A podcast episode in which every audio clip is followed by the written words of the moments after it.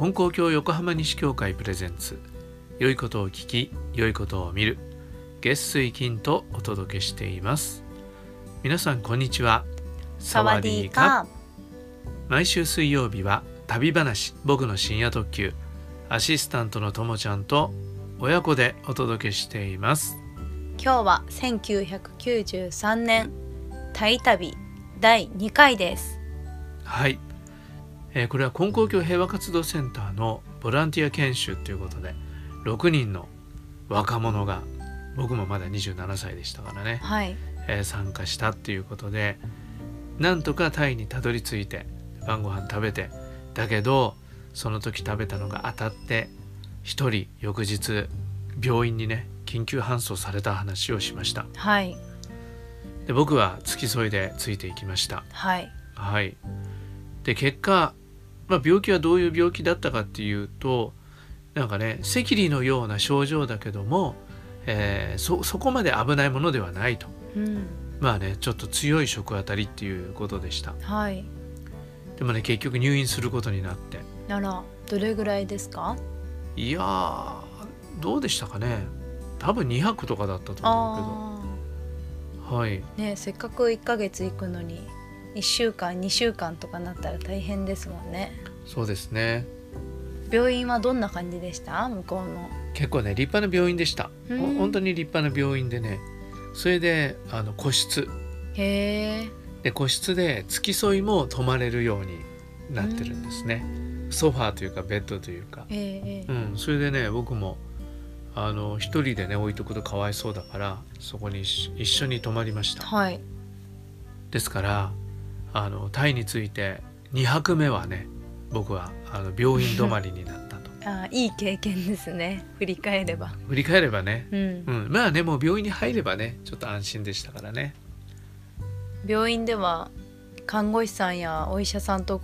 会話が大変だったんじゃないですか？日本語が通じないってことですか？うん、そう、日本語通じないからちょっとしたことが伝わらないっていうか。そうですよね。でもね、あの看護婦さん、昔は看護師さんって言わないで看護婦さんって言ってたけどね、はい、看護婦さんはね、日本人の方でした。へー、うん、だからね、そういうすごい安心感ですよね。よかったですね、うん、看護婦さんは日本人、多分向こうに住んでる方なんでしょうね。それとお医者さんもね、あのー、日本語のできるタイ人のお医者さんでした。へー、うん、あのー、だから、まあ、僕とじゃなくてね、そのね、患者になった彼と話すのにね、彼ももうちゃんと意識がはっきりはっきりして喋るときはね、そのお医者さんはあの日本語でね、先生はね、日本に留学したんですよとか言って確かね、鹿児島とか言ってたと思うんだけどな、ちょっとわかんない、はっきりしないですけど、えー、日本で勉強したお医者さんでしたね。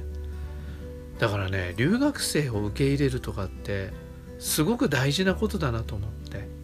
留学生をね受け入れると、その人たちは日本語も習得してその国に帰っていくじゃないですか、はい、だからそうすると本当日本とね、日本人とあのコミュニケーションが取れる人材が外国にね、いろんなところにいるっていうことは、もちろんそうやってあの外国に行って病気になった時にね、そういうお医者さんがいるっていうのもすごく助かることだけど、はい、なんかやっぱり国と国のね、国境を越えたあの人材交流とかコミュニケーションってすごくやっぱ大事なことなんだなって、えー、ちょっとね思いますよね、はい、で、まあその病気の方はね、それで安心で、もうどんどん回復に向かっていったわけですけど、はい、まあね、僕も泊まって窓の外見たらね、今でもよく覚えてますけど、すごいスコールが、へー、すごい豪雨がね降って、でその時のね、こう窓の外から、ま、ベランダがあったんじゃないかと思うんだけど、見たね、こう雨の匂いっていうのをね、よく覚えてますね。土っぽい、ね、雨の匂いって土っぽいのかね、うん、なんかちょっと土っぽい時あるよね。そう、土に当たった時はね、そうなのかもしれない、うん。それでもう突然の豪雨だったんだけど、窓の外に駐車場が見えて、その駐車場に車を置いた人たちが走りながらね、あの病院に向かっていく姿をね、あの見たのをよく覚えてます。うわー、大変だなと思って、雨季のね、あの雨ってこうすっごい長い時間降り続くっていうわけじゃないんだけど、あ短いけどたくさん一時にドシャーっとねスコールが降るっていうのをその時初めて目撃しました、はい、それとねもう一つね初めてだったのがねトイレですね。あトイレですね。手で洗う、うん、手で洗うまあね手で洗うトイレなんだけどシャワーがついてる違うっけシャワーがついてるトイレもあるんですけどね。あのねその日の朝は、はい、あのプラティープ財団のトイレ使ったんですね。でそれはねちゃんと洋式便器であ洋式のトイレで、はい、それでね小さなシャワーがついててそれ本当ね小さなシャワーなんですよね。でもそれお尻洗うシャワーなのね。で日本のウォシュレットとは違って手でね引っ張ってきてシャーって使って洗うそういうウォシュレットだったんですね、はい、でそれも初めて使ったんだけど病院のねトイレその病室の外の通院用のね人たちが使うトイレだったのかなと思うんですけど、まあ、入院用のだったかもわかんないけど、はい、こうたくさんねあの個室があるトイレだったんですけどそこはね洋式便器じゃなくてタイ式のしゃがみ式のトイレだったんですね。日本の和式トイレのみたいなそうしゃがむやつでね。ところが日本のこの間もなんか中国旅の時に話したかもしれないですけど、はい日本のと違ってどっちが前だか分かんなかったんですよね、はい、それで日本のだったらドア開けて入ってそのままの向きでしゃがむじゃないですか。だからそういう風に僕も使ったんですけどね、はい、そうするとそういう座り方をすると前方に水たまりがあって、はい、後方になだらかな斜面があるんですけど実はそれは間違いで逆向きだったんですね。ね、くるっと向いてドアの方に向かって用を足すとそうするとその水たまりのところにねこうまあちょっと汚い話ですけど、ね、そういうことなんですよ、はい、そうすると逆にすると流れないまあねもうこれ以上言うと聞く人が辛いですからってなっちゃうから ね, ねそれでちょっとねあの失敗しましたねでジャーッと流すんじゃなくて、はい手桶がついててその手桶で洗ってその手桶で流すっていうことなんですけど、はい、まだねちょっと僕はそれ使いこなせるようになったのはまだずっと先のことなん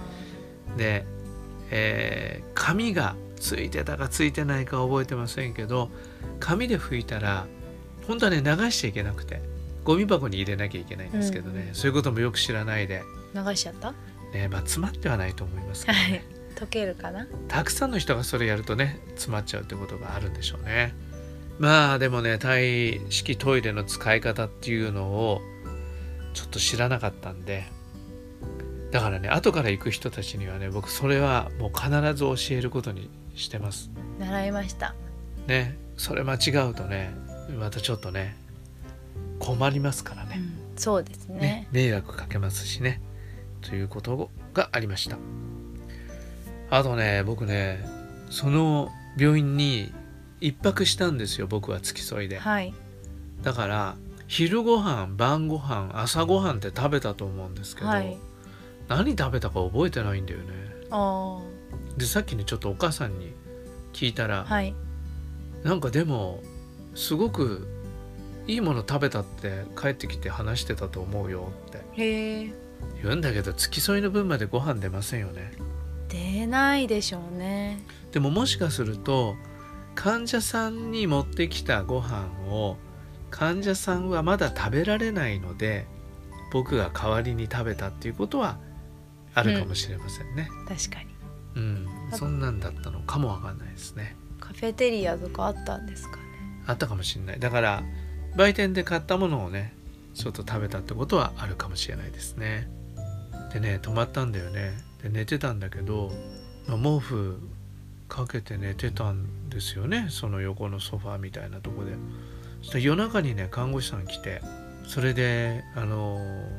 病床の方ね、はい、患者さんの方のなんか世話する時になんかねそこに寝てる僕がいることが分かってんのか分かってないのか分かんないけど、